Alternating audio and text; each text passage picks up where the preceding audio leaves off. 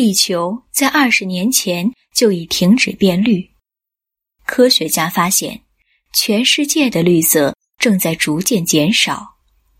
据科学美国人报道，全球各地的植物生长都在减慢。这一现象与空气中水分的减少有关，而出现这些情况最直接的原因都是气候变化。研究称，在上世纪八十年代和九十年代的大部分时间里，全球植被范围一直在扩大。然而，约二十年前，这种现象发生了改变，全球。超过一半的植物生长速度都出现了明显的减慢。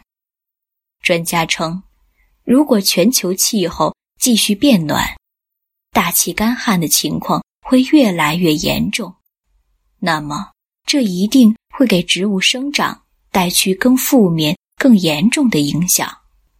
试想一下，如果地球的绿色一直在减少，或者未来地球没有了绿色。那么，对于人类来说，这会是一件多么可惜、多么危险、多么让人害怕的事情。